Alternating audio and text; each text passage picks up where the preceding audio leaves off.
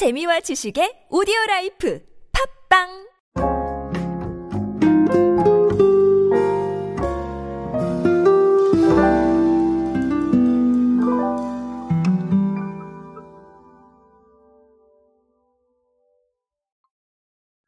요즘 반려동물들이 못 먹는 게 없죠. 어떻게 보면 사람보다 맛있는 게 더 많은 것 같기도 해요. 네, 그 정도로 사실은 반려동물 간식 시장이 어, 굉장히 커지고 있는데요. 어, 길에 가시면서도 손쉽게 어, 반려동물 뭐 수제 간식점 이런 데들 어, 찾아보실 수 있을 겁니다. 자, 그 정도로 음, 여러 가지로 늘어나고 있다라는 부분들이 보이고요. 자, 그리고 반려동물을 가족으로 여기는 펫팸족, 자, 요런 신조어도 있죠. 반려동물이 가족인 건 당연한 거 아닌가요? 자, 그럼에도 불구하고 어쨌든 간 이런 신조어도 있습니다. 자, 근데 어, 궁금하실 거예요. 실제로 이게 얼마나 나타나고 있나, 이게 궁금하실 텐데, 자, 여기에 대해서 하나 재미있는 통계까지는 아니고요. 어, 한번 확인을 해볼 수 있는 통계가 좀 있어서 제가 가지고 왔습니다. 펫팸족들의 어, 수요, 어떻게 간단하게 좀 반영되고 있는지 한번 알아보도록 하겠습니다.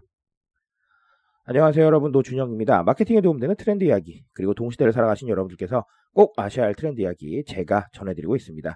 강연 및 마케팅 컨설팅 문의는 언제든 하단에 있는 이메일로 부탁드립니다.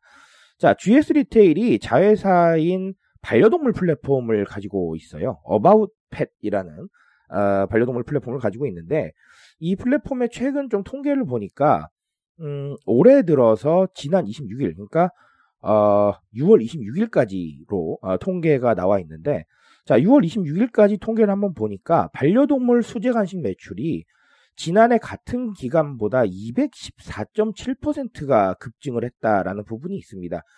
자, 특히나 이공삼공 여성 고객들의 수요가 좀 많았대요. 올해 수제 간식 구매자 열 명 중 일곱 명이 자, 칠십일 점 이 퍼센트 정도, 자, 이공삼공 여성이었다고 합니다. 어, 네. 여성분들이 많이 구매를 하고 계시고, 자, 그리고 이백십사 점 칠 퍼센트, 아, 엄청나게 급증을 했다라는 것도 우리가 알 수가 있죠. 자, 실제로 계속해서 급증하고 있는 시장이었는데, 자, 이렇게 급증하고 있다라는 걸 보니까 조금 더 피부로 와닿는 것 같습니다.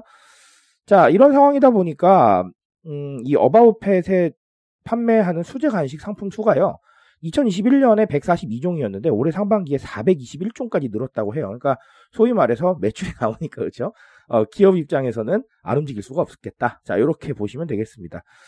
자, 아주 중요한 메시지들이 많이 사실 들어가 있는데, 그렇다고 해서 오늘 이제 우리의 얘기는, 자, 트렌드가 이러니까 우리 모두 반려동물 간식을 팝시다, 이런 얘기가 아닙니다. 자, 어, 어, 굳이 트렌드의 관점에서 이걸 해석을 하자면 어떻게 보면 가치 소비 쪽으로 조금 생각을 해주셔야 될 것 같아요. 자, 여기까지만 들어보시면, 아니 이게 왜 가치 소비야, 이렇게 생각을 하실 텐데요. 아, 가치 소비라는 건 꼭 뭐 친환경 이런 쪽만 의미하는 건 아닙니다. 그건 사회적 가치고요. 그리고 이제 나의 가치라는 부분도 있고, 아니면 조금 보이지 않는 것들에 공감하는 이런 부분들 다 가치 소비 안에 들어갑니다. 우리가 뭐 친환경이다 뭐 이런 부분들은 눈으로 많이 드러나는, 네, 이런 상황이라서 알 수가 있는 거지, 아, 굳이 그것만 가치 소비 안에 넣을 필요는 없어요. 자, 그러니까 어, 반려동물 쪽에 내가 관심을 좀 더 가지고 있고 여기를 위해서 돈을 쓰겠다라고 생각하는 거는 어떻게 보면 가치 소비의 일종이라는 거예요. 자, 근데 아시다시피 이 가치라는 건 누구나 다 다릅니다. 어떤 분께서는 이제 반려동물과 함께하고 계셔서 반려동물에 돈을 써야겠다라고 생각을 하시겠지만, 자, 그게 아닌 분들께서는 뭐 예를 들면 나는 게임을 좋아한다, 어, 게임을 많이 사고 싶어, 음, 게임 사실 수도 있는 거고요. 아니면 기성세대 분들, 나는 트로트 가수가 너무 좋아, 자, 이 가수의 공연을 보러 가야겠어, 자, 그럼 거기에 쓰실 수 있는 거예요. 그러니까 이 가치 소비라는 건 굉장히 주관적인 거고요. 어, 그렇기 때문에 굉장히 다양하게 나타날 수 있다라는 겁니다.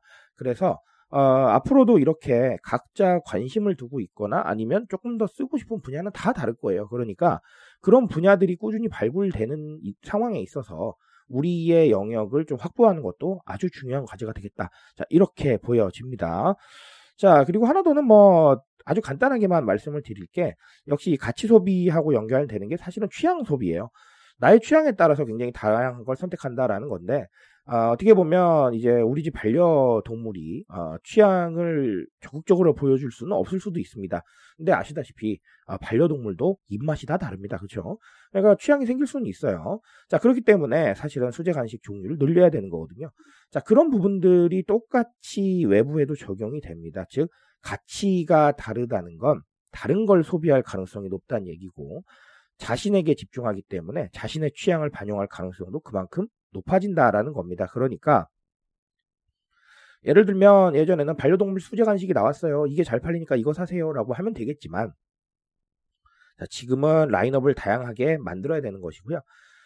마찬가지로 우리가 판매하고 있는 제품들도 예전에는 자, 이게 많이 팔리니까 이거 사시면 됩니다 라고 하면 됐지만, 자, 지금은 그렇지가 않다라는 거, 아, 트렌드의 측면에서 알고 가시면 되겠습니다.